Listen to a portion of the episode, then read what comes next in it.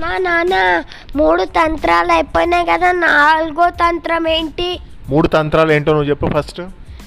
సంధి విగ్రహము మిత్రలాభం. మిత్రలాభం మిత్రభేదం. సంధి అనేది నేను చెప్పలేదు అదే నాలుగో తంత్రం. సరే ఇప్పుడు నాలుగో తంత్రమైనటువంటి సంధి ఏంటో విందాం.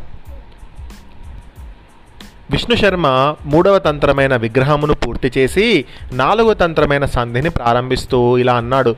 రాజకుమారులారా చూశారుగా? రెండు జాతుల మధ్యన వైరం పుట్టిన వైనం. అందుకనే అంటారు నోరు మంచిదైతే ఊరు మంచిదవుతుందని. అనువుగాని చోట అధికులమనరాదు మూర్ఖుల ముందు వాదన చెయ్యరాదు. దీర్ఘముఖుడు ఆత్మాభిమానము స్వామి భక్తి కలవాడు.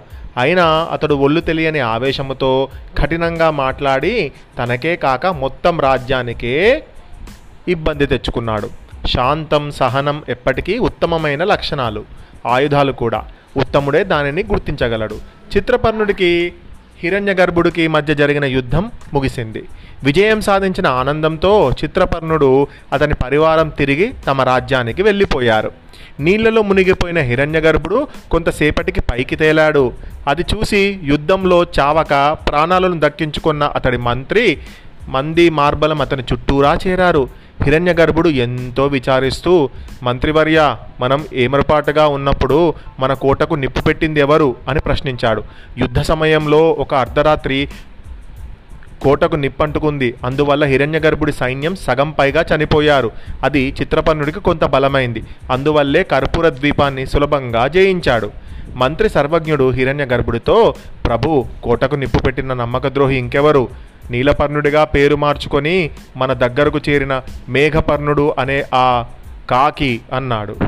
చిత్రపర్ణుడి దగ్గర మారు పేరుతో గూఢాచారిగా పోయిన ధవలాంగుడనే కొంగ ముందుకొచ్చి ప్రభు ఇలా జరుగుతుందని నేను ముందుగానే హెచ్చరించాను. అయినా మీరు మాత్రం పట్టించుకోలేదు. ఇప్పుడు విచారించి ఏం ప్రయోజనం? అని అంది. నిజమే చిత్రపర్ణుడి కొలువులో ఏం జరిగింది? అంటూ ధవలాంగుడిని ప్రశ్నించాడు హిరణ్యగర్భుడు. ఏముంది ప్రభు? యుద్ధంలో విజయం సాధించినందుకు వారంతా పెద్ద ఉత్సవమే చేసుకుంటున్నారు. మనం అపజయం పాలు కావటానికి ముఖ్య కారకుడైన ఆ మేఘవర్ణుడిని అందరూ ఎంతో గౌరవిస్తున్నారు. అతడినే మన ద్వీపానికి రాజుగా ప్రకటించాడు చిత్రపర్ణుడు. అవునా?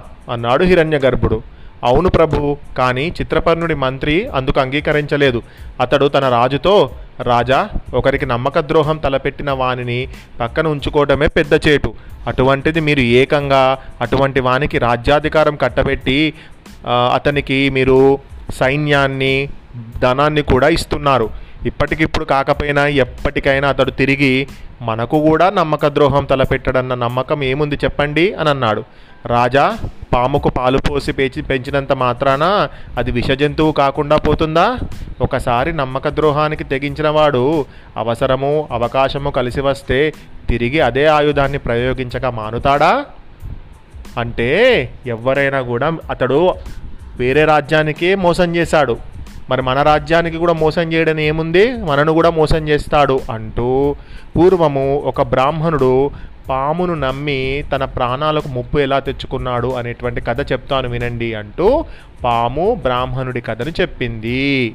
మరి పాము బ్రాహ్మణుడి కథ ఏంటో నెక్స్ట్ పాడ్కాస్ట్లో విందాం.